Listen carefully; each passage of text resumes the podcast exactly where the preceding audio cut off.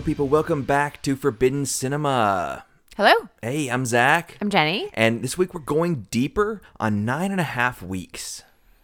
I mean, yeah, there's so much to unpack. I feel like you did not like this film. Um, I don't, I don't understand this film. Like, is it sexy? I don't know. I, I didn't leave like walk away like if we if we had seen this in a theater and we were like walking out of the dark room into the light oh, you do not want to see this on a matinee. Oh, this is not a matinee stale movie. stale popcorn is being like shoved into and like Your dad is going back to get a refill on the big tub of popcorn to take home, and it's just going to sit in the corner getting stale. It is. It is. Like I don't know why, but it's like you got to get his money's worth. Got to get his money's worth. Nobody. That's Jenny's dad, guys. Nobody's eating second second round popcorn. He is getting refills before leaving the theater. but um, I think my general like milieu uh, from from this this takeaway is just like, huh. That, that, that I don't feel like I got what I was promised. I'm not sure what I was promised exactly, but I think hot and heavy and sexy. But I think all the other stuff really overshadowed that. Yeah, I feel like I got a thriller that hasn't aged well. A thriller that really has no consequences. It's a thriller for no reason. Like what what is he trying to do ultimately? What is his if we knew he was trying to make her this like love slave overall and like had an in true end goal like, you know, Snidely Whiplash like like twirling his mustache Oh and man, stuff. but, like, guys, if you could see her mustache twirl, it's pretty sexy. Um if we knew like you know It's he- almost as sexy as Kim Basinger in her mustache. oh god. Oh my god. You just totally twirled your mustache after this movie. she has like the worst Dread Pirate Roberts Cary Elwes mustache. we love you, Cary Elwes. Love every second of you, Have but we, we told that story on the podcast. that we that we were at the meeting for him, Uh-huh. and there was a huge line. We were third people in line, and we were upset because he was spending too much time with us. right, like, we have to go. He's like. like, there's so many people you need to talk to. Like I'm, I'm uh, we don't want to take up your time. We don't want. We don't want to be rude. He was like, "Oh, how so? Tell me more. Tell me more." I was like, um, okay. Like, Can I give you a hug? I'm like, um, yes, okay. He's like the most delightful, famous person I have ever met. Yeah, and and right before us, he was taking. There was a, a guy with a service dog, a military service dog, and he was trying to figure out the best layout of the photo for like, should I be on my knees with the dog? Should we be standing? Oh, you can't be on your knees. That's bad. Like, like this whole you see the dog's tail behind the little like background banner. it's amazing. Absolutely. But Cary Elwes, if you're out there, hit us up. We love you. Oh my gosh, the best. Um, totally, totally off into left field there. yes. So this movie came out in 1986, February Mm-hmm. 21st, week after Valentine's Day. no. Two years after filming and editing were completed. This thing sat on a shelf because There's they a- didn't know what the hell to do with it. Well, I think I would be really interested. Is this- this- there, there's a documentary to be seen here about yes, this. about the the choices made in editing. I think because, like I said, if we had had some sort of moment where, I mean, it would be dumb and contrived for him to like speak out into the, you know talking to himself in a room about what he's trying to accomplish with her what how he's trying to control her or have some sort of bro he's talking to about like some sort of bet or so if it was in the if this was like in the 90s there would have been a bet um but, Am I a fucking bet? Sorry. We might have to post a picture. I actually own some props from uh, from She's All That. Um, but that's the thing, like a thriller, like there's a lot of tension, but for what? I mean, at the end, spoiler, y'all, she just walks away and it's over. It's done in nine and a half weeks. Like nine and a half weeks of your life. It's like about about a report card time, you know? when it all said and done. How would you rate this this report card period? So this movie had a $17 million budget when it was made in 84. That's a That's a lot of pretty money. big budget. Obviously, it didn't come out for a couple of years. Uh, Right. test screenings were mixed at best. Apparently, they said that they Same. they did have people that gave it really horrible reviews at test screenings and were there at the next test screening to watch it. There's a there's something to be said Mm. for that. yeah, it's conf- it's there's some sexy moments. There's some sexy moments that are like, okay, we got it. I, I know what we're trying to do here. And then next scene about face, and I'm like, ah, I don't know what we're trying to do here. if this here. were David Lynch, I might think. If this were not Adrian Lyne, if this were David Lynch, I might think there's something I need to figure out here. right. What am I missing? This is not Mulholland Drive, though. no, no. It's just it. It Does Mulholland Drive just do everything this does but better? We've only seen two thirds of it and only once, so we don't get it. But like I'm not feel like sure that Mulholland Drive does everything that's better. Like because it's confused. Like it's not It's even confusing and sexy? It's not even an order. this I think is kind of an order, but maybe I I don't know. I feel like I think it was sexy. I mean, I was just like do. going through and flipping through scenes trying to find something we wanted to pinpoint and like I was like I don't I don't remember when any of this happened.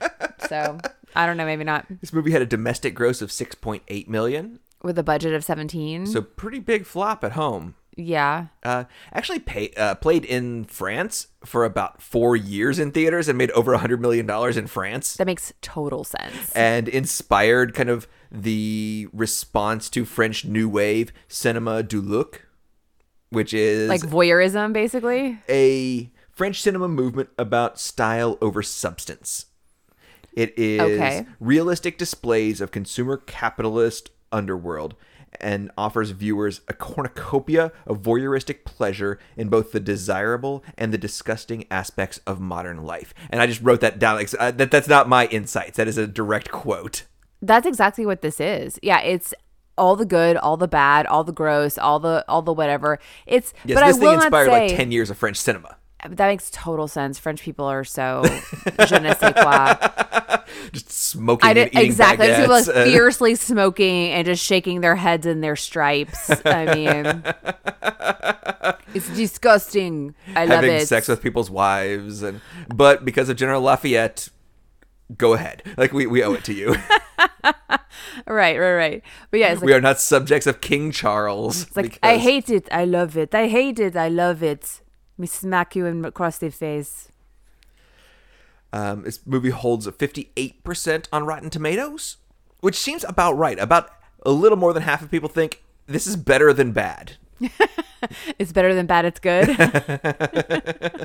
Siskel and Ebert both gave it three and a half stars And that's out of four, right? Yeah, yeah. Which is Not dumb. out of five. Which is dumb. It's it's so.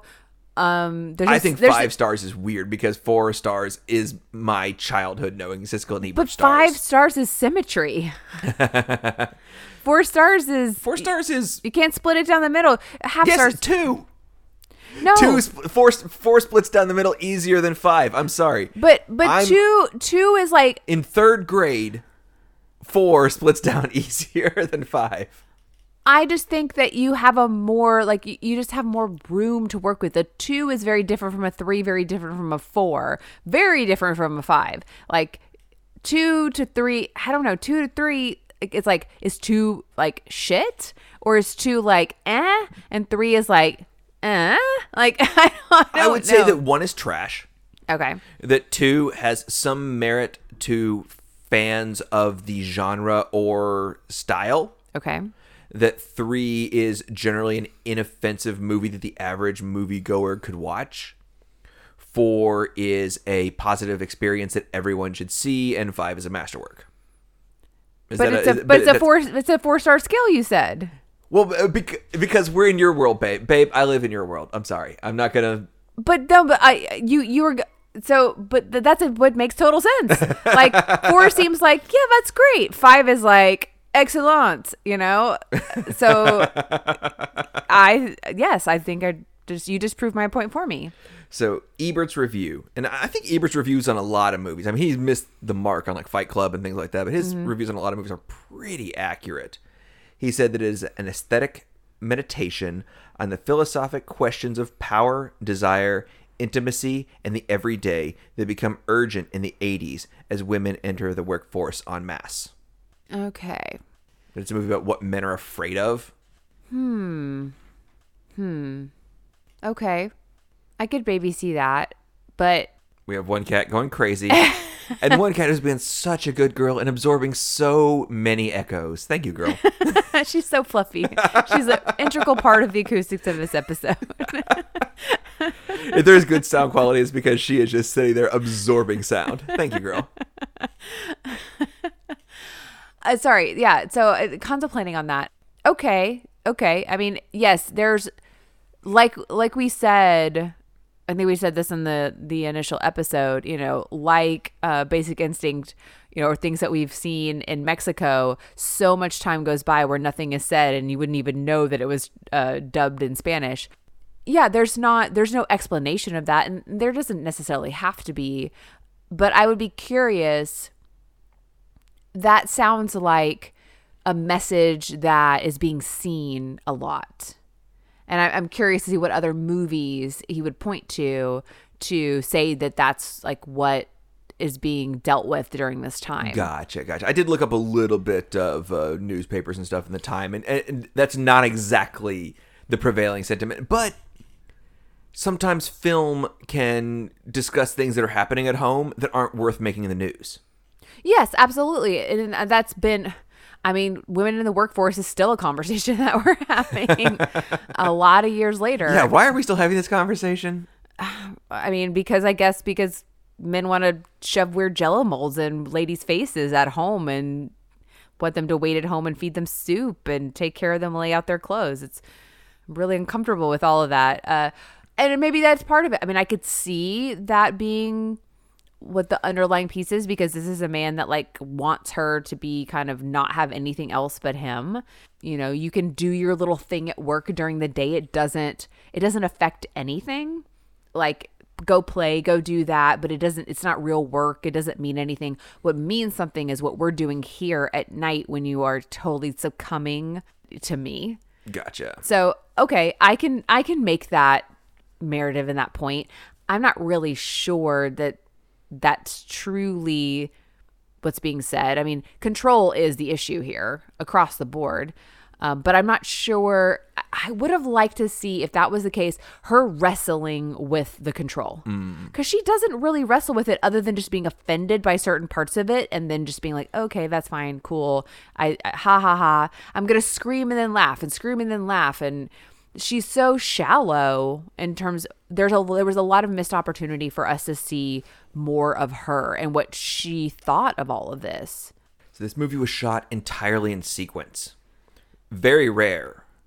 But I think you'd have to. You'd have to because of the tone of where this goes. It'd be really hard. You have to I mean, and that's what actors do, I'm sure, but it gets darker and darker and and just more I think you'd have to. Yeah, Lyne would not let Mickey Rourke speak to Kim Basinger off camera. Ooh, that that that tracks. You can tell. I think. And would kind of whisper in her ear that he doesn't like you and that he's been saying things about you and it seems like he's really kind of a dick and i think in retrospect like everybody looks back on this is like yeah kind of a dick move dude I, so I like really, creating a, like a real like mind fuck situation just in he filming. was really kind of gaslighting her behind the scenes just for the sake of creating that weird tension. Yeah, not cool, dude. Not, not like cool. some real like Blair Witch kind of nonsense going on there. Well, Blair Witch and also uh, you know, The Shining. I mean Right, right. about all the the abuse there. That's interesting because I I kind of think that that and I think he's like completely like, yes, like that was my directive process. Like, oh, I was such a genius doing that. And then like now in 2022, they're like, uh, not cool, dude. I almost feel like something would have been lost there because collaboratively, I think there could have been a better story than us actually. That's not what acting is. Acting is not like this is real life.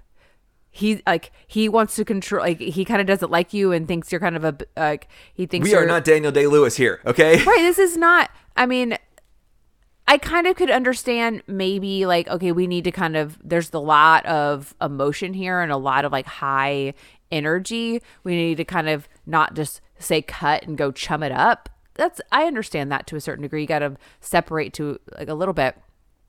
But creating that actual, I can't figure this guy out in real life that's not acting that's that's like creating like some sort of weird weird drama situation, like some sort of strange escape room. I don't know. Last thing I have to say about the filming of the film or the movie, you can leave your hat on. was not a striptease song before this movie. Well, I wouldn't imagine. It sounds like I don't know who who. Joe Cocker. Oh, it's Joe Cocker. Okay. I okay. I have seen four burlesque shows in my life. And You Can Leave Your Hat On has been featured prominently in at least two of them. Maybe Oh. three, and I just don't remember. But Okay. Well, then I think that's making a much more subversive nod than you probably realized. it might have been. It really might have been. Yeah. Oh, that, I mean, you teach burlesque, and that was the best scene in the whole movie. Yes. So much fun. That if that the tone of this movie was that scene, oh man, this movie would be amazing. It it wouldn't have the like the French people wouldn't have lost their mind over it because it might not have made any money. I think it would have made money because it would have been fun. Would it have made that much money though? It would have made us money back. Also, this was a huge early video rental movie. of course because it had like so much mystique around it. Yes. So people were like, "What is this about?" And then they were like, "Oh, okay." They're like, "Okay, there's some sexy parts, but I'm kind of bored." It's like we can fast forward to the good parts. Right. I'm sure there's a lot of fast forwarding in this movie. So, what do you know about Zalman King, I know that name. the writer of this film? oh, then maybe I don't really know his name other than maybe seeing it on the screen. I don't know anything. So, the first, the first attempt at the screenplay was uh, Sarah Kernochan. She's won two Oscars, married to a guy with three Tonys and a Pulitzer. She wrote the original script. Uh, so Zalman King and Patricia Knop. I guess it wasn't quite up to what the producers were looking for. So they took a. I don't know. If, do you know the difference in screenwriting credits? That if there's an and like A N D, it means somebody else took the work of somebody else and then rewrote it. And if there's the ampersand, it's a collaboration.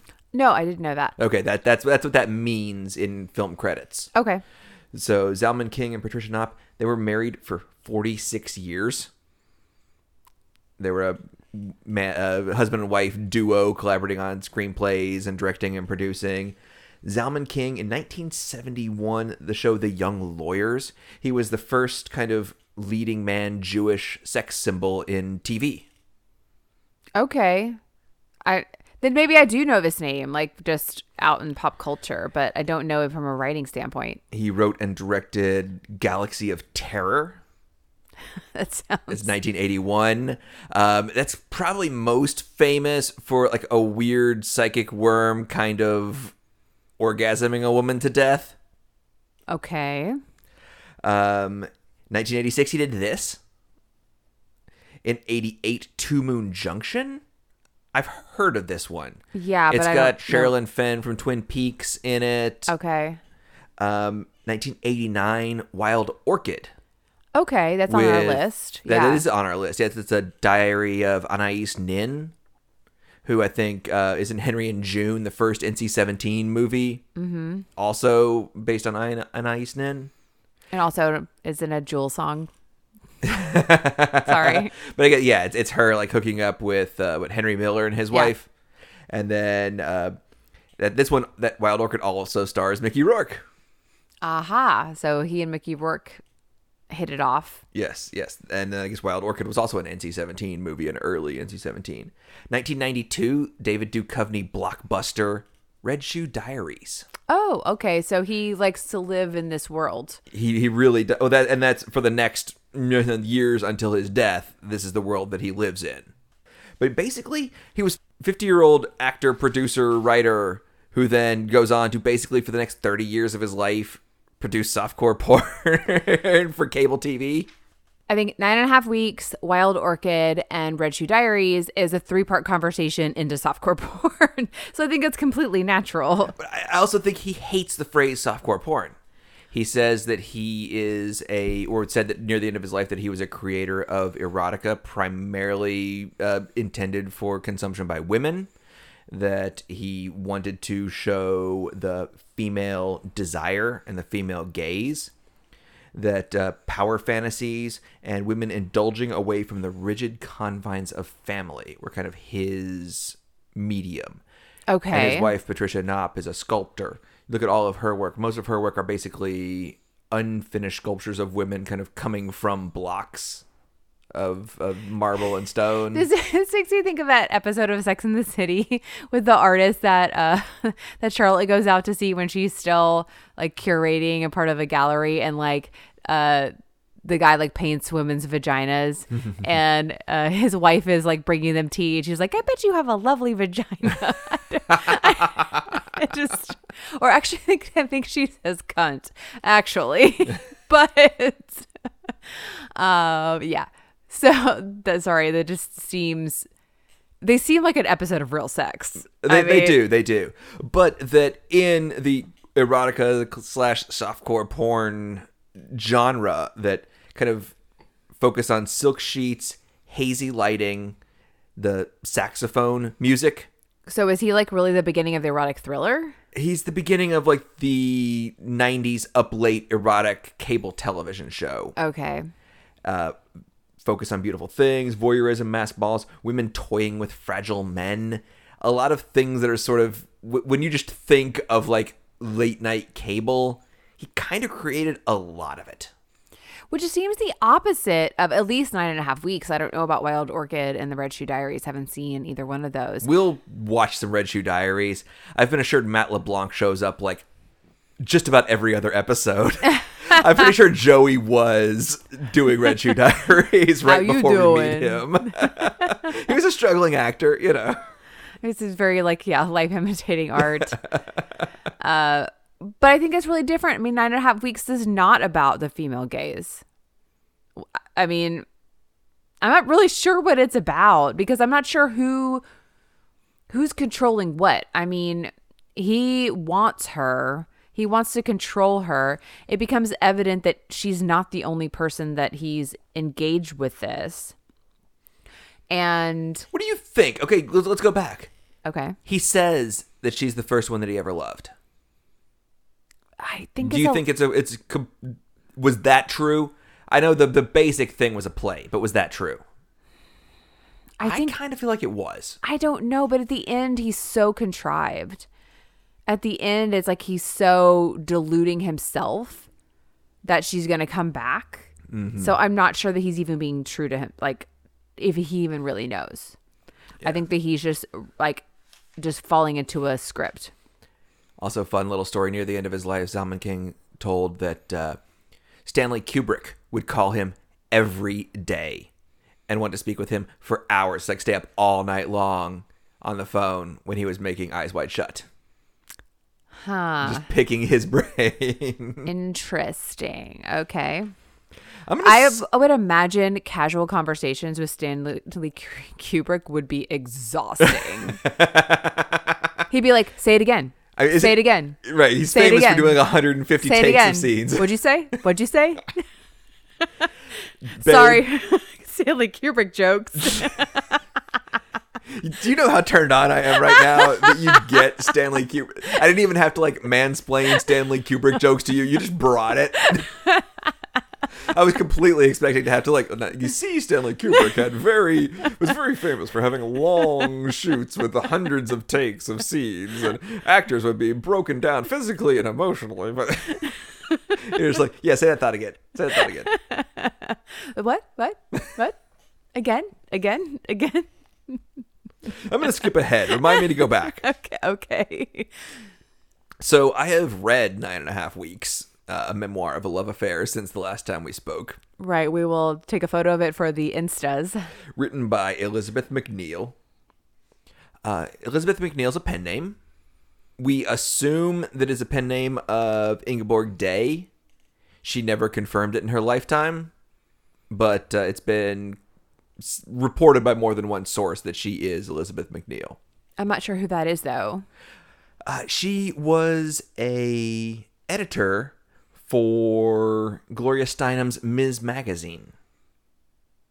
Hmm. So she's kind of the the Joyce uh, of this podcast. Okay. Okay. So she's like a feminist magazine editor. She was married to an Episcopal priest. Uh, her son died at seven. After her son died, she took her 11 year old daughter to New York, and kind of left dude behind and started a new life as an editor for this feminist magazine. Uh, this is based, according to the, the author of this, that she never, it's whatever, it is based on a true story from the late 60s, early 70s. She had a pretty long stay in a uh, sanitarium slash asylum, and that kind of coincides with the end of this relationship.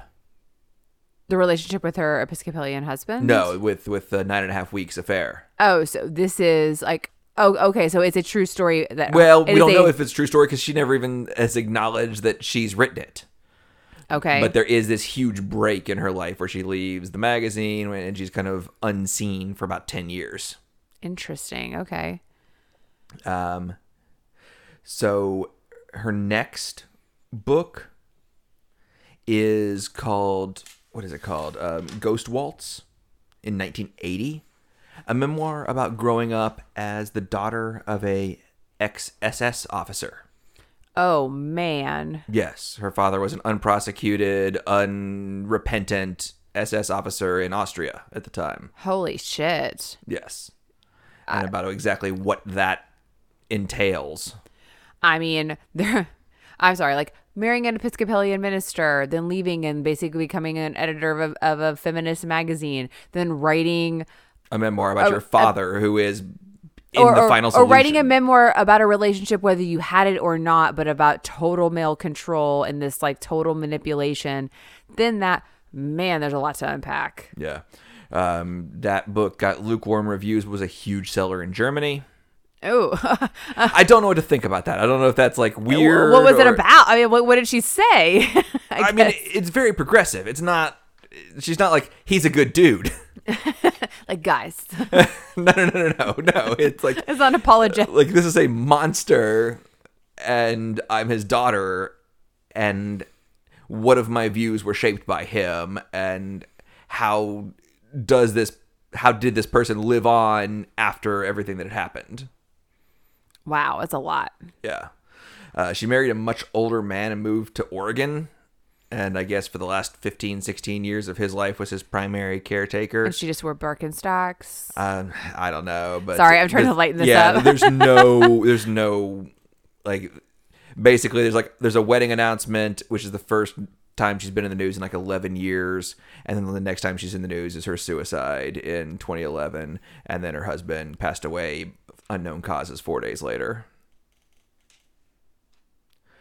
So, so so the book, um, back to Stanley Kubrick jokes. the book is, I would say, darker than the movie. Oh, It cool- is- cool. Really coolly written, though. Okay. The the ending of chapter one is my name is from the man, and then it ends with a dot dot dot. It's very Mr. Big. I mean, We they never, were real. we, she never knows. We never know. We assume that she is Elizabeth because that's the name of the author. Well, that's the name of never the- get her name. and that's the name of the character that yeah well we we it, there's scenes and scenes and scenes before we ever hear anybody refer to her but yeah, we never get his name in the book. Um, some chapters are like two words long. It, it's very like Chuck Palahniuk. Chuck Palahniuk has read has read this book. Mm. Like one chapter is like what he did. It's like brush my hair, take my brush my teeth, cook me whatever, feed me whatever. What do, like what I did? Absolutely fucking nothing. I mean, it's and she she's enjoying it in at, at this point. it's interesting yeah that i think that that's that's what's missing what is lizzie mm-hmm. elizabeth in this movie what is she getting from this like she doesn't seem to be She doesn't seem to be turned on by being submissive. No, not at all. She gets angry. Mm-hmm. She gets angry about it and she gets really combative about it, very childish about it. I mean, I would, I mean, I think it's totally fair. You can be mad and you can fight it and say, No, absolutely not, I'm not going to do that. But she gets very childish and like kind of like slappy and screamy and, and whatever. It, and then she ultimately kind of like he makes some sort of joke because he laughs at her and her her her discomfort and whatever it is and then she kind of just gives in she doesn't seem to in that moment do what he was telling her to do but then we continue the relationship Yeah. Basically, she feels that he bores of being able to cause her to climax and that she has become like a well made wind up toy. Remember how many times we saw wind up toys in the film? We did see a lot of wind up toys in the film. Yes, we did. So we're making an illusion. Yes, yes. And it gets dark. I mean, he's chaining her up. They, with the cross dressing scene, and not some great. It's 1978, written about two men, and it's aged poorly. Um, there isn't really like people chasing them. He actually encourages her to mug somebody, and they have sex while holding him at knife point. Huh. It is. It's rough. It's rough. The, the, okay, so the movie makes it a very like fun, like quippy interpretation of it. Yes, yes, yes. Uh, it ends with her just crying, and he does, she doesn't know why she's crying, and he's asking her why she's crying, and so he drops her off at a uh, hospital. She is sedated, and she never sees him again, and she spends an extended amount of time at a sanitarium. well, the movie ends much more powerful than that, so I will give it that. Well, the last the last two lines of the book. She says, "I had forgotten what to do with my hands when making love because it had been so long since they were free." Oh, damn. And what remains is that my sensation thermostat has been thrown out of whack. It's been years, and I sometimes wonder whether my body will ever again register above lukewarm. Oh, wow. Yeah, that that's that's that's deep. I That's- mean, it, I I feel like the book she is pining for something that he is as that he is not. That- That's the and very different from the uh, from the movie. Right. I'm not saying she she thinks it's positive, but she Well- wants a little excitement. Well, and I think that that's evident in the movie. She wants some excitement. She's really excited about some by some of the the ex- escapades that they have outside, and you know some of those things that she's totally down for. Which fine, cool. Like if she's in the striptease and and all of that, but it yeah like i said there's just a couple of conversations that are missing from this film for everybody to have a really good time it feels like it would have been easy We could remake this movie and add 48 seconds in and cut out two minutes, and it would be a lot of fun for people that are into a certain thing. You know, yeah, I mean, we're not really into that, but, but I mean, I think that a lot of what they do is very risky, and I, that makes me nervous, and I'm I'm not a fan. But if everyone's down and it some of it is fun, then cool, okay. so that's so that's the book. So back to the last few notes I have about the movie. Okay. Crypt Keeper guy at the dinner party. Right, right, right. It's Julian Beck. He's known for about 30 years of avant garde theater in off Broadway. He had the. Um, Was he in Rocky Horror? no, he is not. That's not him. Okay. Okay. The Living Theater. There was heavy psychedelic use. They were often very much, very much intoxicated on stage. Uh, basic theme, very like John Waters before John Waters was John Waters. Bisexual, libertine, open marriage. Uh, he was in this. He was in the Cotton Club, and he was in Poltergeist Two.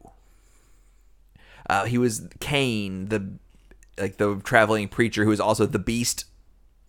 Okay. So he's the bad. He's he's the bad guy in Poltergeist. huh. Okay. Uh, he actually died before this and Poltergeist were released. He was, I guess that look was kind of his look. He had the, the long stringy hair, the sunken in eyes. That was kind of his thing. But he was suffering from some pretty severe stomach cancer at this point. Yeah, that's an interesting choice, but okay. It's if you're into like bisexual, open marriage, psychedelic use, avant-garde theater, then and you have like really weird sunken in eyes, you could you can have a look. That's fine. I guess. I mean, you can like really, yeah, like Crypt Keeper before the Crypt Keeper existed, like really lean into that. I mean, okay, cool. All right. So we're gonna move on completely from here. Uh, do you have anything else? I I didn't spend much time looking up most of the other people involved in the making of this film. I mean, Christine Baranski's in here and doesn't speak. She so- yeah. I mean, it it's a missed opportunity, but correct. There's so many missed opportunities Right. in casting in this film. Eyebrows. Anything to say about eyebrows? well, unfortunately, I think you know you took a screenshot like the no eyebrows eyebrows look is is coming back, which I refuse. And I showed you what the the new Kim Kardashian photo shoot, and she's dyed her eyebrows like flesh colored. It's not good. eyebrows important, y'all. Otherwise, you just look like a weird alien. So talk to me about McNuggets. About McNuggets, like what do you know about McNuggets? like chicken McNuggets. Yes, because I said that I wanted, and I still do. I still really want. Oh, the honey. Yes. Um, I mean, like, I don't know if they're chicken. I don't know if that's debatable. Um, I think they're all white meat now. I think they still might be mechanically separated, but it, I mean, I don't care about that, but I mean, I just care about if they're delicious or not, and they are. It's been, It's a- been 20 years been a since I've had long one, time. but man, it was delicious. I've had one. some. How old is our? How old is Eve? Oh, Eve is six. So like I went on a road trip with like my dad and my youngest sister to like go to a shower for Eve and of course my like dad stops and buys like 20 nuggets. And so like had nuggets in the car then that's the that last time. But no honey. Like I, I don't even know if it's honey still a thing. Is it still available? I mean, I was mildly thinking that I might try to have sex with you tonight, but maybe we'll just go get a 20 piece McNugget. that might be better. Chicken McNuggets were introduced in 1983. So like right before this. So I would have thought it was earlier because I was eating chicken McNuggets well before 84. Were So- they created for Happy Meals? No, I think they were just the new thing. Hmm. I think the onion nugget had not been a thing for a minute. An onion nugget? Oh, onion nuggets, yeah. Oh, you, you don't watch you don't watch much Good Mythical Morning. No, not as much. no. Yeah, yeah. Onion nuggets were a huge deal. I I think they were not discontinued because of poor sales, but I think there was difficulty in ingredients or something along those lines. They were they were to replace the onion nuggets, which I could go for some onion nuggets too. So just like onion tater tots? Yes. Hmm. Sounds awesome. Like like blooming onions but not? Yes. Okay. I'm picking it up. Chicken McNuggets were available in '83 with their when their first launched with four sauces: sweet and sour, barbecue, hot mustard. I would have thought honey mustard or something. Hot mustard and honey. Okay. One of the four original sauces. Okay, come at me, internet, fight me. Like I'll post my address, and if you feel like honey is an invalid, whatever, we'll come and fight. That's I mean, why do I get so whatever about fighting people on podcasts. I don't know because you don't mean any of it. No, I really don't. I'm not a fighter. but I think like the public has spoken because I'm thinking that honey's not a cho- an option anymore and it's gone. But Is it? I don't know. We'll see. I don't know. I haven't been to McDonald's and Lord, They have biscuits in the morning. do they? I mean, I guess they do. Yeah, they like sausage biscuits and stuff. I feel like honey and biscuits. I don't know. If I go and they don't have honey, then I'm I'm out. Like, oh, actually, okay, no thanks. I don't want the order. Bye. That's a real dick move. Well, what's the real dick move on their part not to have honey, huh? the cash the cashier has no control over where they have honey anymore. You need to like let them complete their order and then you can throw it away. You can hit void all. It's fine. so, what did you see that you had to keep your parents from seeing? Remember we talked about that briefly, and your your uh, homework assignment was to think about that. Oh, you, you need to remind me of homework assignments. I'm sorry. Well, I mean, some very pedestrian things like Friends. Okay. Like Friends was against the rules, but I still saw it. Um, and I even remember like my sister making references to Friends, like in my parents' presence, and I've got a story about your sister making references that I got. right, right, right. Wasn't that for a South Park episode? Well, because Beavis and Butthead was the one with, I didn't know better. Like I did not learn like, oh, my parents can never know this is a thing. They can never know this is a thing or it will be a problem. I did not realize that at the time. I learned that lesson. It was forbidden after I'd already fallen in love with it. And so then when South Park happened, I was like, my parents can never know South Park is a thing. And your sister was talking about evolution at dinner, probably Thanksgiving, and doing Mr. Garrison's retarded fish, frog, squirrel had butt sex. I mean, she edited it. she did not say butt sex. She probably said retarded, which is not okay. Like we don't say that. No, But she didn't say butt sex. No, she didn't. But I don't know. I might need to like. I might need to bring that up to her like ten years later. Like, hey, like, I'm pretty sure that she. I know you cut out butt sex. Like, what's your deal on butt sex? Uh, I don't think you need to ask her that. you could ask her husband about that. I don't know, but that's between y'all. Um, but yeah, she definitely made like a smelly cat reference, and it's like my my mom is very much like a like what's that, like and like kind of really lean in Oh, and ask so? questions. Yeah, um, and she's like trying to like back her way out of that, and like it's on you. You said it. You put it out there in the world. Um, I don't know, which sounds crazy because I am really was really good at just like keeping it all like low key. But I don't remember a lot of things like sneaking to watch. I remember like reading some romance novels, um, you know, things like that. That it's like you know, because books we like we talked about like nobody paid yeah, attention nobody to cares. books Yeah. um yeah i don't i don't know that there was anything i like snuck to watch like in our house like a movie specifically or i mean probably things i like watched at friends houses but like pretty woman you know i watched and like it was more probably like um i like clandestinely like shave my legs when i'd been told i wasn't supposed to like things like that probably um My mom hit me when I got my second earring. she hit you Yeah. It was on the shoulder. It wasn't hard, but I'd had it for probably two years before she noticed it. I just wore my hair down. I had long hair. It's fine. Right, right, right.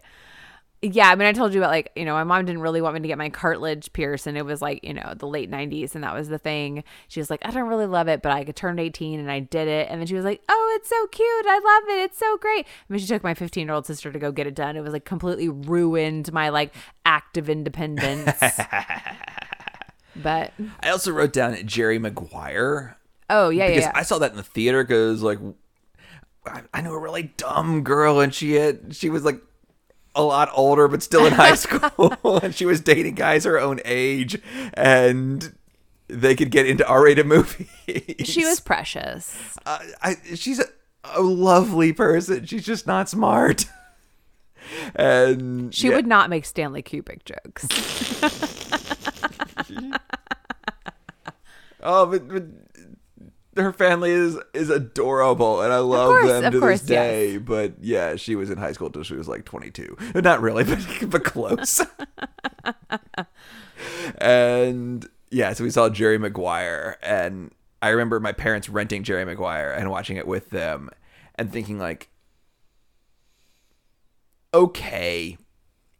I remember there being some content, but not remembering how, because that happens so early, It does happen really early. and the tone shifts a lot from that. Yes, it's it's it's really yeah, it is a very different tone. Um no, I didn't see it ahead of time. That was like a real time in the moment. We're all experiencing it. But one thing I There, did, there's like a why did I not know that? Why, why didn't you think about that? There was but there was a lot a habit of once I got a little bit older watching movies where like I would watch movies like laying on the floor like closer to the TV and they were behind me. So there was no eye contact in anything that we were watching.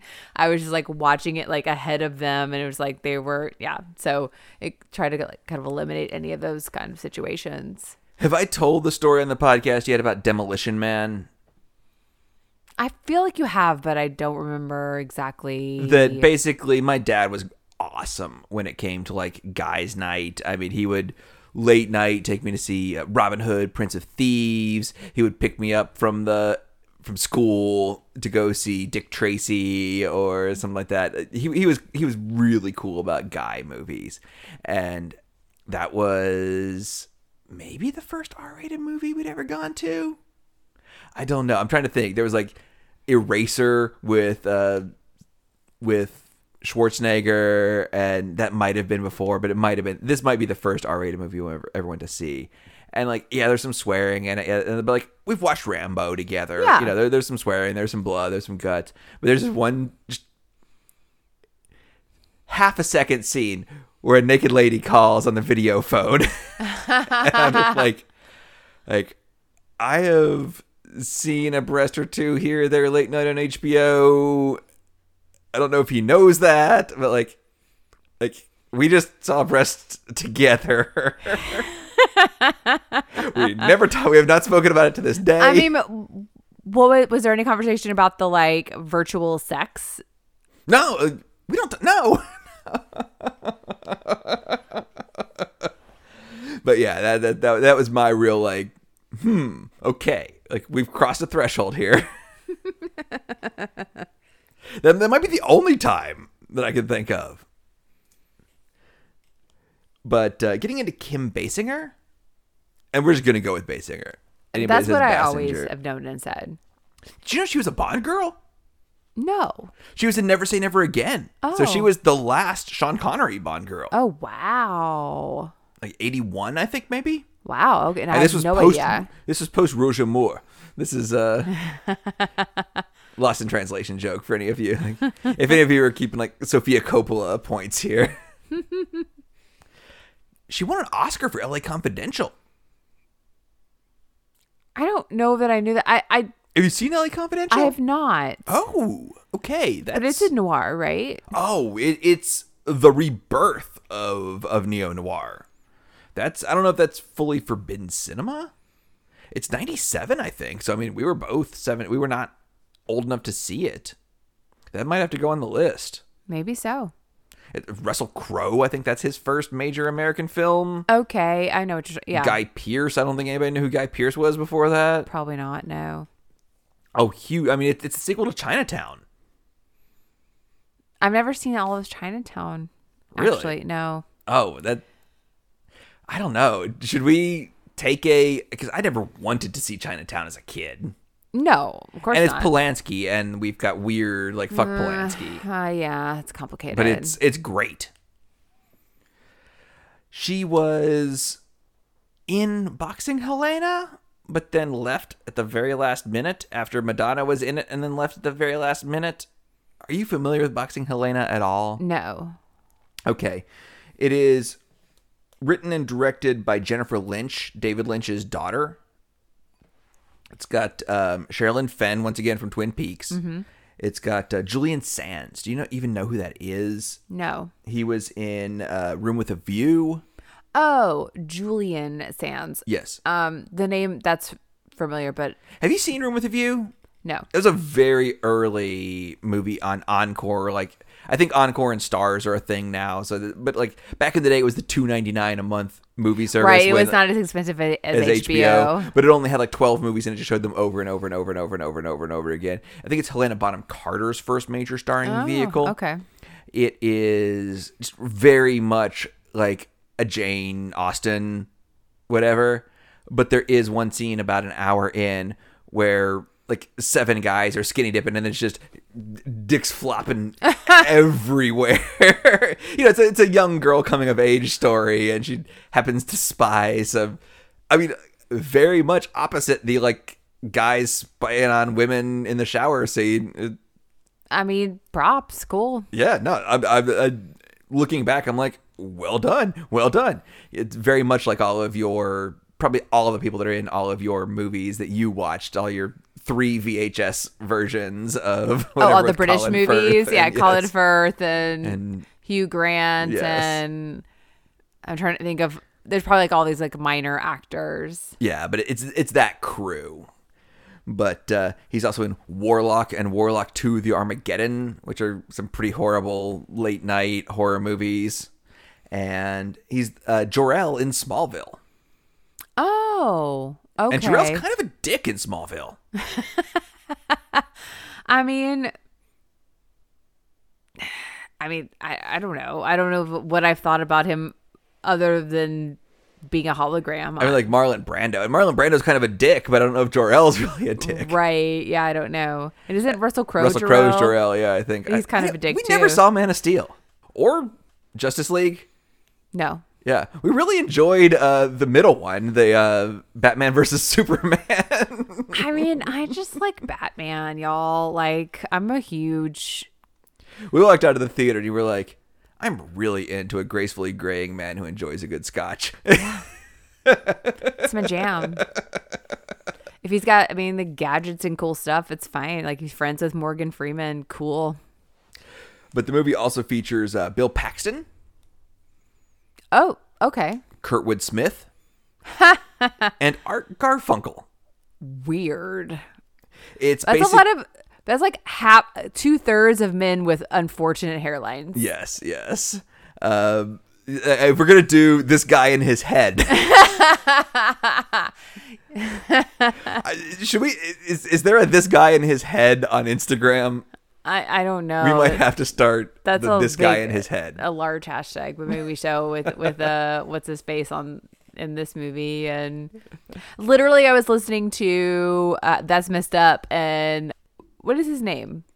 The the mayor from Ghostbusters who's in this movie. Oh, Lenny. Yeah, yeah, yeah. But the actor, I- he he was like in an in an episode of SVU that they're looking at, and they're like talking about his ha- unfortunate hairline, literally like days after we were talking about Ice it. T is embracing his hairline. I mean, good on him, Snoop, this guy in his head, we're coming for you. Snoop. Just sha- How cool and revolutionary would Snoop be with just like a shaved head? Oh man. Well, but, I mean, he was briefly Rastafarian, and that's a big cultural statement to shave your dreadlocks. Uh, I don't know. I don't know. That, that, that but he doesn't more- really have I don't dreadlocks think right he now. identifies as Rastafarian anymore. But uh, there's a scope of the population where that that's a big deal to shave your head. I mean, bald heads is a thing. Uh, it's, I, I don't know. Hmm. I don't know. Okay, if It's, get- if I, am sorry. It might, it might be religiously or If there's a culturally thing, significant, fine, but it's, it's fine. still tragic. totally fine. But if you did, you would totally look like the character from Incredibles, and it would be cool. But this is a NC-17 amputee fetish movie. Like Julian Sands is a plastic surgeon who is like slowly but surely amputating. Yeah, uh, You to, know to keep her more and more under his control. That's you know that's my but like that's my button stuff like that like walrus and But then, like at the end, she wakes up and it was all a dream. But oh So- is it sorry- sorry, Jacob's sp- ladder scenario? spoiler alert for for uh boxing Helena from like 1992. Does he put her in a box? Is that what's happening? no, I think it's that he's like making slowly but surely amputating all of her limbs so, So she can't get away So from him. making her a box. yes, Like, I think so. Yeah, like yeah, where she can't get away. so who is Helena? I think that's uh, Sherilyn Fenn. is Sherilyn Fenn. Okay. Yeah, which I don't know if you would know her at all. Um. I think she's like the girl that's killed at the beginning of Twin Peaks, Okay. I mean, I know the name. and she's in Two Moon Junction. I think we discovered like an erotic thriller that You Zalman just- King did after this. Yeah, you just said that. Yeah. Yeah, I don't. She keeps on apparently showing up in this podcast. We'll have to see maybe who she is. Maybe Two Moon Junction. I don't know. Maybe do a Zalman King retrospective. That seems um treacherous. Lots of sax music. she actually lost a $9.6 million judgment from the producers of Boxing Helena for dropping out so late. oh, um, Kim Bas- Kim Basinger. Basinger, yes. So she owed them nine point six million. $9.6 million, dollars, yes. Dick. Along with buying like 1,900 acres, like basically an entire county in Georgia that someone assured her was going to be the next big thing and turned out not to be. So she uh, she's not as rich as she used to be. But when was that? Mid 90s. It's been a long time since then. She divorced Alec Baldwin and Alec Baldwin heyday, so she's probably got some funds. Yeah, yeah. Uh, I cannot believe we did not discuss her in Wayne's World 2. I don't remember her in Wayne's World too. She's Honey Hornée, Garth's new girlfriend. I don't think I even realized that Wayne's World movies had Austin Powers level s- names. oh man. Have you seen Wayne's World 2? Yeah, I have. Because there's like they're like like take me Garth like where like you don't have a coat my car's low on gas I do remember that, but I didn't remember it was Kim Basinger. and then like you know she's like like I, I have a husband like he has to die like giving him a gun like ah All I really remember from that movie is isn't it um crap. Uh not Russell Brand Frankenstein never scared me. Okay, yeah, yeah, yeah. Like last guy didn't get it. Right, right, right, right. That's all I really 'Cause you're remember. all- you want me to say what? Like I don't get it. oh, Oh, like, last guy didn't get it. A sphincter says what?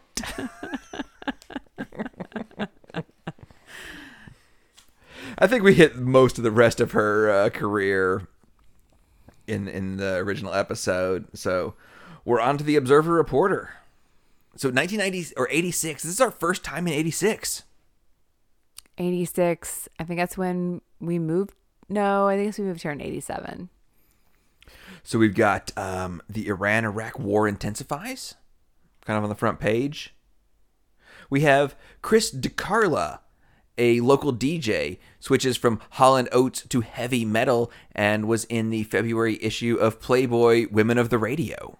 Oh, wow. It's a big scandal in, in Western Pennsylvania. Aha. We, we have a observer. We, Observer Reporter Playboy crossover. never thought that would have happened. Observer Reporter ex Playboy. never, never, never, never. we have more bad Tylenol found. Oh, no. Yeah, so I don't know how many of you are familiar with in the true crime world slash pharmaceutical world that a, a big cross from my my worldview that there was poison Tylenol on shelves in Chicago and then some showed up in Pennsylvania. Wow. Because that was really from one person. We think I guess they. that's right. They never really actually found out. it's never truly been solved, but lot I mean, dozens of people were, were killed by this monster, and that's why we have tamper evident packaging now. Um, Grenada greets Reagan. Is there a more '80s poorly like? I mean, what we had, what Reagan and and Iran and Nicaragua last week or two weeks ago. Now we've got Grenada and Reagan. Like, oh man, like looking back, uh, we have Coke buying Dr Pepper. Uh, and it's weird because Dr. Pepper in some states is a Coke product, and in some states it's a Pepsi product. Yeah, yeah. A House panel votes to send military aid to the Marcoses in the Philippines. Why? She needed more shoes? I think they were facing an armed revolution, but they might have spent that Be- money on shoes. Because she has so many shoes. It doesn't look like nine and a half weeks was playing in Western Pennsylvania. They weren't ready for it. Yeah. Uh, actually, uh, our friend of the podcast, uh, Dan, or Terry Hazlitt, was uh, reviewing uh, not, uh, Weird Science. Oh, okay. So, so looking at movies by the numbers released about this time, I'm gonna go back a little bit. 117, January 17th, Iron Eagle. Do you know that one? Isn't isn't that one of those movies you just leave on and leave me upstairs with? I need. I, is it not? I mean, it's got Queen's One Vision. Is kind of the soundtrack of it. It's on the same album as the rest of the songs that are on Highlander. Mm-hmm. This movie was released in theaters before Top Gun. That's a crazy thought because Top Gun is the number one movie of this year, of '86. Just because someone had a similar idea didn't mean that it was executed Right. as well. Do you want to take three guesses as to what the number two movie of 1986 is that only lost to Top Gun by like $10 million? Oh man, I'm not 86. That's so hard. Like I can group things into decades Right. or maybe right. even early decades versus late decades. It's fine if this game isn't fun. We could go on. I feel like this game will take too long. So Okay.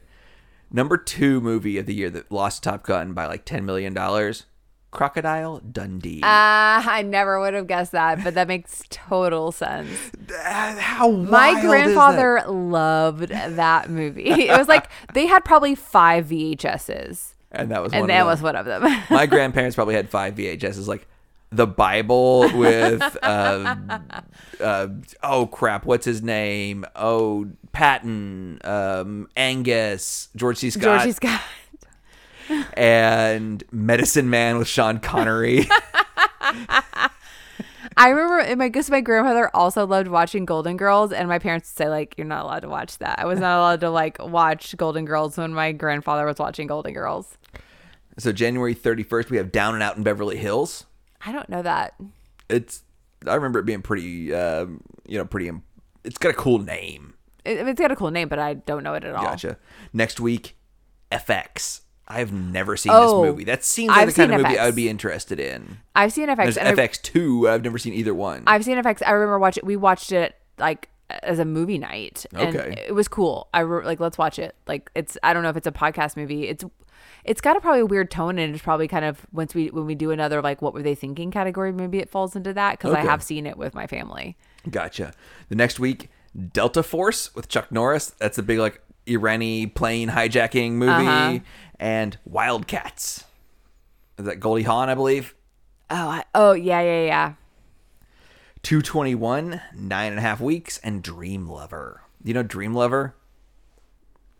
Just the Mariah Carey song. Oh no, that's on my list for it was on a movie with a children's movie. Ah, I think that I forgot. I honestly I forgot what the children's movie was because Dream Lover and Interview with a Vampire were on a VHS that my sister borrowed from the neighbors across the street.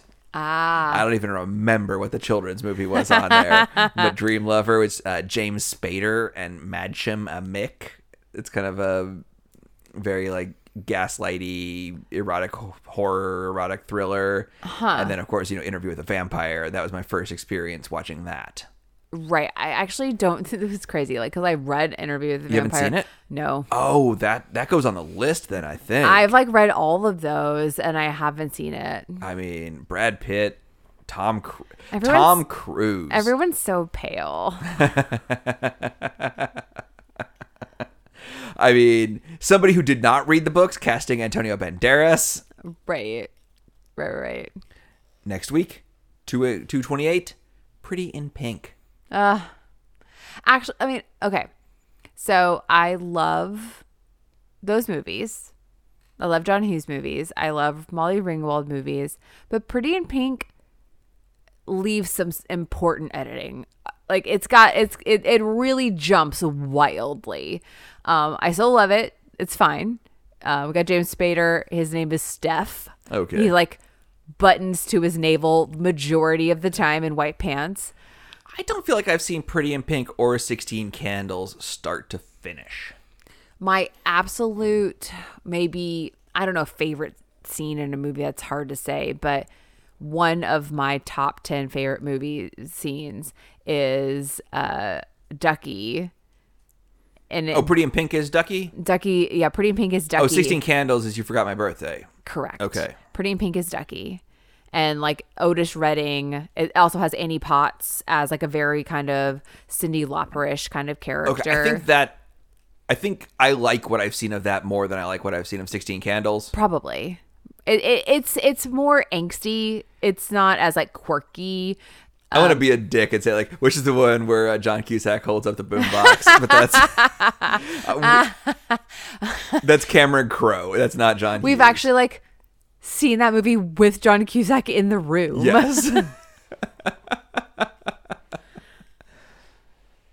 Sorry, you were saying Oh, just like that there's was Redding.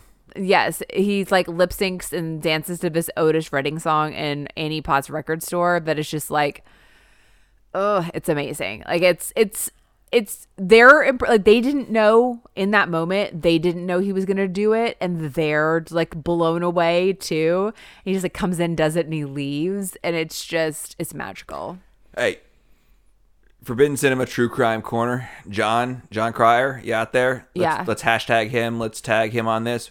We fucking did it. Adnan's going home on Monday. it's crazy This is this is happening.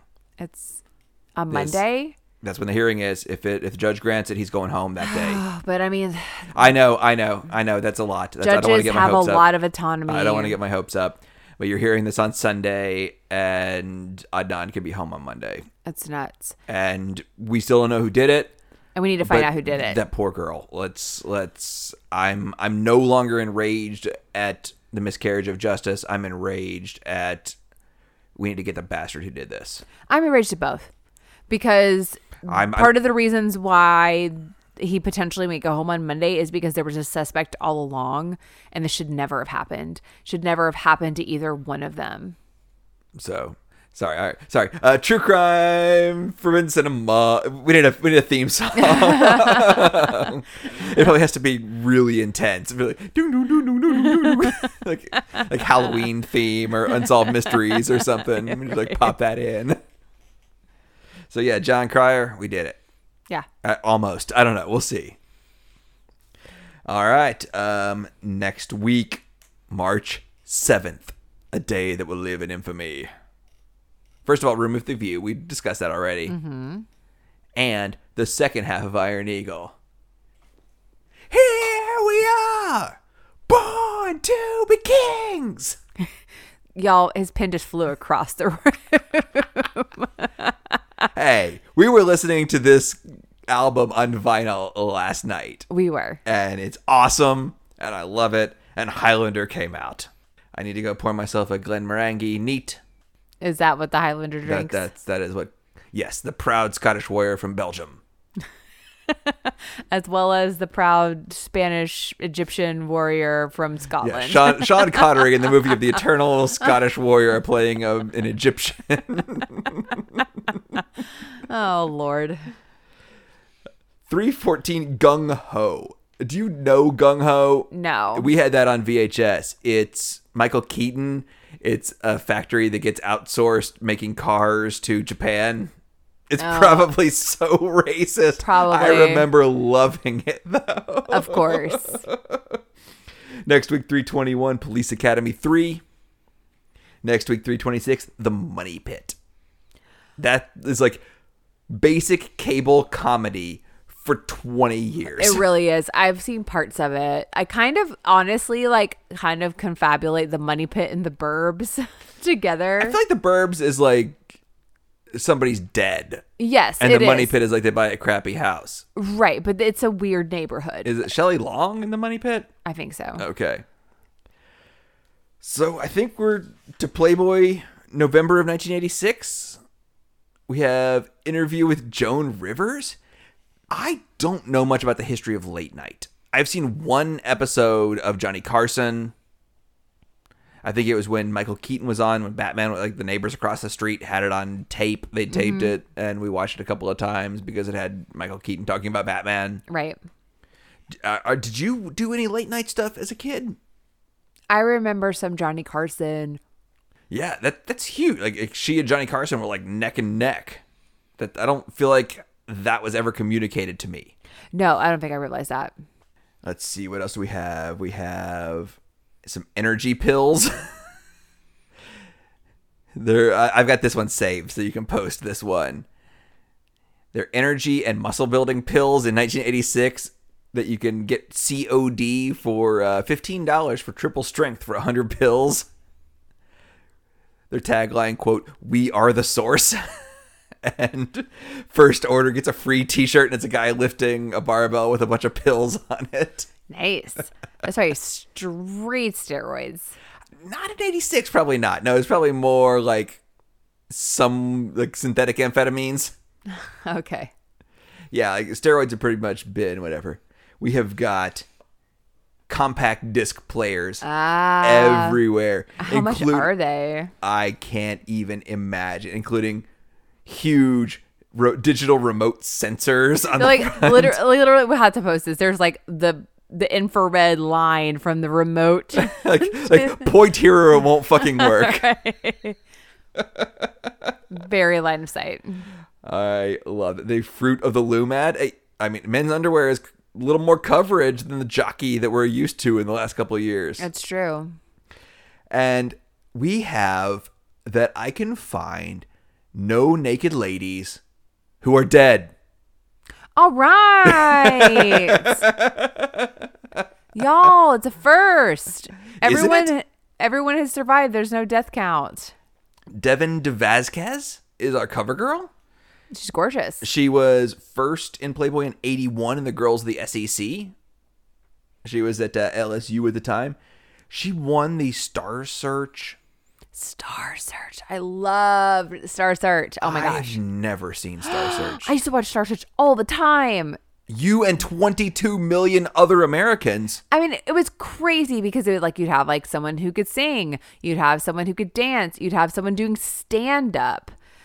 You had, and then I you mean, had do you your, see her and Ed McMahon? and then you had your supermodel, like your Your oh, spokesmodel. spokesmodel. Yes, I was like, what was it called? Spokesmodel search. Yes.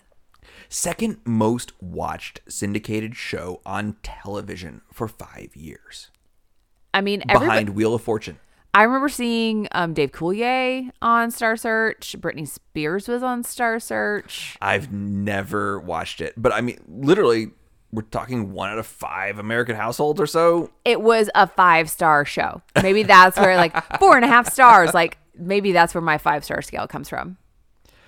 But uh, first Hispanic, or I guess it was Hispanic at the time. I guess it would be Latinx now. Woman on the cover of Playboy. She dated Sylvester Stallone and Prince. Good on her. Yeah, right, cute girl. Uh, she is married to Ron Moss. Is that ring No. anybody? He's the bass player for Player. Okay. They're probably known for their 77 hit Baby Come Back. Any kind of fool could see Baby Come Back. I was wrong. She wrote the book The Naked Truth About a Pinup Model, which was one of the first interviews with your classmate Bettie Page in about 50 years. That's cool. So yeah, you went to high school. You're you're uh, what's it called? Alums. Alum. With your grandparents. Like, didn't we decide your grandparents were there almost the same time she was? I mean, possibly it was, they were there in the twenties. Yeah. Um, I don't know if you've noticed in our Audible feed, my husband is a dog, my wife is a bitch. I don't like that word, No, I didn't notice. Like I. but yeah, they, they do like self help relationship books. Okay, that's fine. Um, yeah, I was listening to. I've gone down my Patricia Cornwell Kay Scarpetta, but there was one that was not available on audio, but Audible. So I found a different source that I've been listening to them, and they are literally like rips of like they're like this book continues on disc seven, and some of them are like. To listen to the rest of this audiobook, please, Please turn flip your the cassette. Yes, it's amazing. I love it. So questionable legality. I it's on the internet. I've literally said that I don't think I've done anything illegal in about 15 to 18 years. it's a it's a legit site. They can shut it down if they want, but if it's available, I'm gonna listen to it. It has its quirks. It's not the best listening experience, but but yes, we will definitely. I need you to like to tag Devin DeVasquez. She is very active on Instagram. okay. Uh, she has a Cajun seasoning and Oh. cookbooks. So I guess her Cajun seasoning was during Hurricane Katrina was a fundraiser, but I guess now it's just like Devin's kick-ass Cajun seasoning. She has won three daytime Emmys. Awesome for what? She's a producer for The Bay. I have no idea what that is. No. It's I think it's on Netflix now. It started on some rando streaming site and has been running for like 10 years. awesome. And great for her. She seems like a pistol. And I don't know. I, I've been trying to figure out if she has any sort of connection because we're going to New Orleans here in a couple of months. I've been trying to figure out if we can figure out a way to get together, but haven't quite haven't quite got that going yet.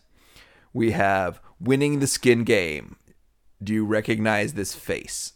Um, his face has got a mask on it, so it's like men in skincare. Oh, it, that's Dolph Lundgren. That is Dolph Yeah. Lundgren's skincare routine. Dolph Lundgren's skincare routine is happening. it's 86. It's 86, and Dolph Lundgren is on my screen. Is on my screen.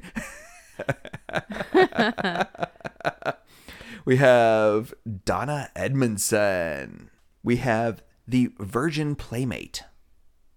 Okay, it seems like a gimmick. It's just a one line in the thing, but it hit huge in pop culture at the time. She was on Late Night with Joan Rivers and Larry King and a lot of people saying like I don't think it's compatible to be a devout Christian virgin and be on the cover of Playboy and she's like ah, I don't really see it that way. Okay. I mean, that's her opinion. I, I, I don't know. I mean, I, I don't. Yeah, Joan Joan Rivers was didn't understand but was pretty supportive. Larry King was kind of a dick. Um, okay. surprise, surprise. But yeah, for Playmate of the Playmate of the Year in uh, 1987, got hundred thousand dollars and a new Corvette, and she said that was lovely. She says I'm, uh, I I'm pretty and I'm just taking pictures and being awesome, and it's a pretty good way to advertise my real estate business. And you can look her up on LinkedIn. She doesn't have an Instagram, but she gets on LinkedIn, and she has a real estate empire. I'm connecting with this lady on LinkedIn 100%. we have ordinary people. Stories about renting xxx videos at mom and pop video stores. Uh, that sounds amazing, actually. i th- i might like you should probably read this article. It is riveting. I don't know we, we can't post the whole article but uh, we have claudia and robert. Their son went off to visit his wife's parents and let them borrow his vcr their daughter is at a party. They need to be home and done by 10:30 when her curfew is. And so they're out trying to uh, rent an erotic movie. her friend says that the uh, the Little French Maid is a movie with a lot of hot guys that she should probably try to rent. Uh, the video store they're at does not have it. Um, so the uh, the clerk suggests Sex World. Which is, I mean, I don't know. uh, We're not exactly connoisseurs of adult No. film, but I believe in the 80s, Sex World is considered a very couples friendly adult fare. Got it. Okay. We have uh, Maureen and Ralph. They they wait till their kids are in bed, and then they go down to the basement to the TV room, the only where they have the VCR. The TV room. then they never quite make it back up to the bedroom. All right. Good on them. the precision video the place where they're doing this this research mm-hmm. had forty thousand dollars worth of video cassettes seized by the police a couple of years before, and actually went to court and had them returned to them. What? But- as like, And like, I don't know, like, like, a, a for, I mean, is it in a minute? like, I, I don't feel like that's the, the, these are laws that I don't think people do anymore. You know, like public indecency or whatever, or like Right, right, right. a threat to the whatever to the common moral, whatever. of exactly, but yeah, now they have them in a glass case in an aisle that doesn't face anything else. So like they're kind of behind the curtain now. That that, that that's my experience with adult features in video stores. Is like, oh, there's the curtain, and then I didn't realize what the curtain no, meant until no. years we later. We didn't go to many independent video stores, so like I had no idea. But uh, Sid, who is the uh, on the counter, who's kind of the co-owner, she's a they call her a mother of three, a hefty, hustling thirty-nine-year-old blonde. I'm a little concerned about what that means, I don't know. But uh, she says her main thing is give them something they can handle, or they're not going to come back for more. That's right. That that seems fair. Don't don't over. Yeah, don't don't don't overwhelm someone. yeah, she right says she makes sure and fast forwards through every one before she puts it on the shelf, so she can know what to recommend, I what to say. Hey, maybe you're not ready for this. know your customer. I KYC. I don't know if this Sid is still around, but I'm curious as to her. We have Stan. He is an affable 37 year old cabbie who wears a baseball cap and says "alrighty" a lot. he comes in to rent a porno every Saturday morning at 9:30 when he's getting off his uh, his shift. I mean, He's divorced but still dates around. And he says Saturday and Sundays are his best night because he can go on a date and still have time to get out and do a shift. I mean, got a plan. Oh, Stan. We have uh, fashion advice from Steve Guttenberg. European avant garde attire gets the old Steve Ho. Oh my gosh. We might have to do that. And then we have Sex in Cinema. Nine and a half weeks gets a two page spread. Of course it does. And I think, I mean, I recognize not many of these movies. I mean, Grace Jones, I know who she is. I recognize. That's Rob Lowe. Yeah. I recognize Billy Crystal and. Uh, Oh, the dancer guy from Running Scared. Oh, Gregory Hines. Gregory Hines. Have you ever seen Re- Running Scared? No. Where they're like wanting to go to Key West, they're Chicago cops. No. Oh, that's a good movie. I've seen Silver Streak. Okay, okay. Similar idea. I mean, we have an Olivia drawing of Batgirl, which is kind of sexy. Oh, sorry, that's weird. but I think we're gonna end on the ones to watch NFL 1986. Are both of those guys professional wrestlers later on? I don't think so. No, I started googling the first guy in here, Joe Klecko with the New York Jets. He's done multiple jail stints for perjury and has been involved in uh, fatal hit and run car accidents. And I was like, we've done so good at like so many naked ladies who aren't dead. And then like all of a sudden I get to football and traumatic brain injury, and it's like, I'm just gonna stop googling. Yeah. But we got a real like interesting cut off, cut off arms, cut off mid. we might have to post this. There's a lot there. Yeah, I think Dwight Stephenson at the Miami Dolphins. I don't think he's murdered anybody. So like, good. Yeah, we, we we're just gonna stop here. I don't want to get too far into like the second string for football this year of '86. There's there's so many steroids and so many brain injuries, and it, it probably doesn't end well. But that's most of what I've got, babe. I mean, this went longer than I thought it was going to be based on the notes I had. Sorry if I talked way too much.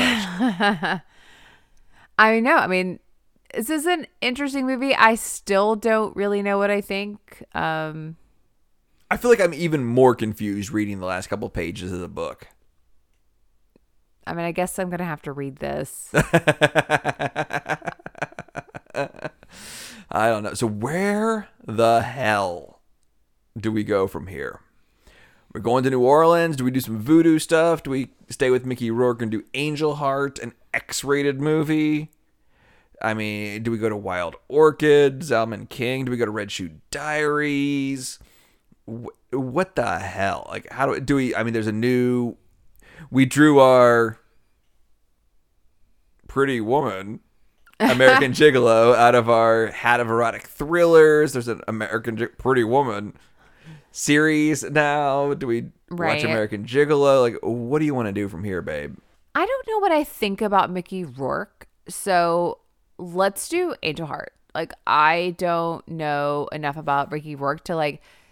I feel like I need to know more about Mickey Rourke to even make a decision about what I think about this movie. Okay, okay. So we're going Angel Heart, a movie I've never seen, but it's voodoo murders. It's Robert De Niro. So yeah, it's gonna get a start us into spooky season. Yes, absolutely. Let's kick off spooky season. All right, our first X-rated movie of the podcast. This was the European unedited version that we That's saw. That's NC-17. Come on, this is this post X. okay. So buckle up, folks. It's voodoo time. so, if I were to say you reminded me of a babe, What, babe? the babe with the power, What power? the power of the voodoo, Who do? you do. What? You remind me of the babe. Oh, okay. okay, guys, we will see you in a week. Um, apparent unless like the voodoo uh, lady Cavo or whatever Laveau uh, gets us. Right, right, right. Yeah. If anybody stabs our uh, our doll, Our not Indian related voodoo doll. Right. So uh, until next time, uh, you can check us out at uh, Forbidden Cinema on Instagram, Forbidden Cinema Podcast at gmail.com. You got it. What? Are you kidding me? Have I ever got it in one take before? I don't think so. All right, guys, it's been a weird week. I've worked a lot. Adnan might be coming home. Uh, we watched a weird movie that was kind of sexy and kind of creepy. And next week, Voodoo. What do you got, babe? Bye. Guys, everybody try to be awesome to each other. Okay, I don't know how we almost got out of here without talking about this. I don't, I don't know. Because, yeah, we kind of talked. I have notes like Kim Basinger's career, and I was like, and that's pretty much everything to do with her career. Right. Move on. I I have like all capital letters, like Fifty Shades of Grey. so John Gray is Mickey Rourke's character in this film. Correct. Which I don't think I knew that at all. Like, I knew his name was John, but I don't know that they ever say his last name. Have you seen the 2002 film Secretary? No.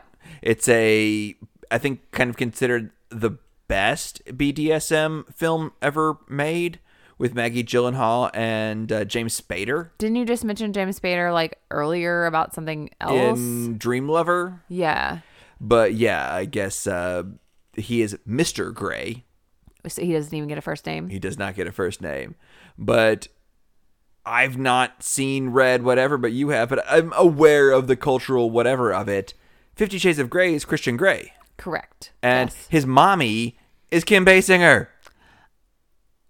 I don't think I knew that. We even watched some of it in Mexico. Oh, but it's I think she's only in part two and three. Oh, I oh okay. Then oh wow. Yeah, okay, that, so that, that's Christian Grey's mommy is Kim Basinger.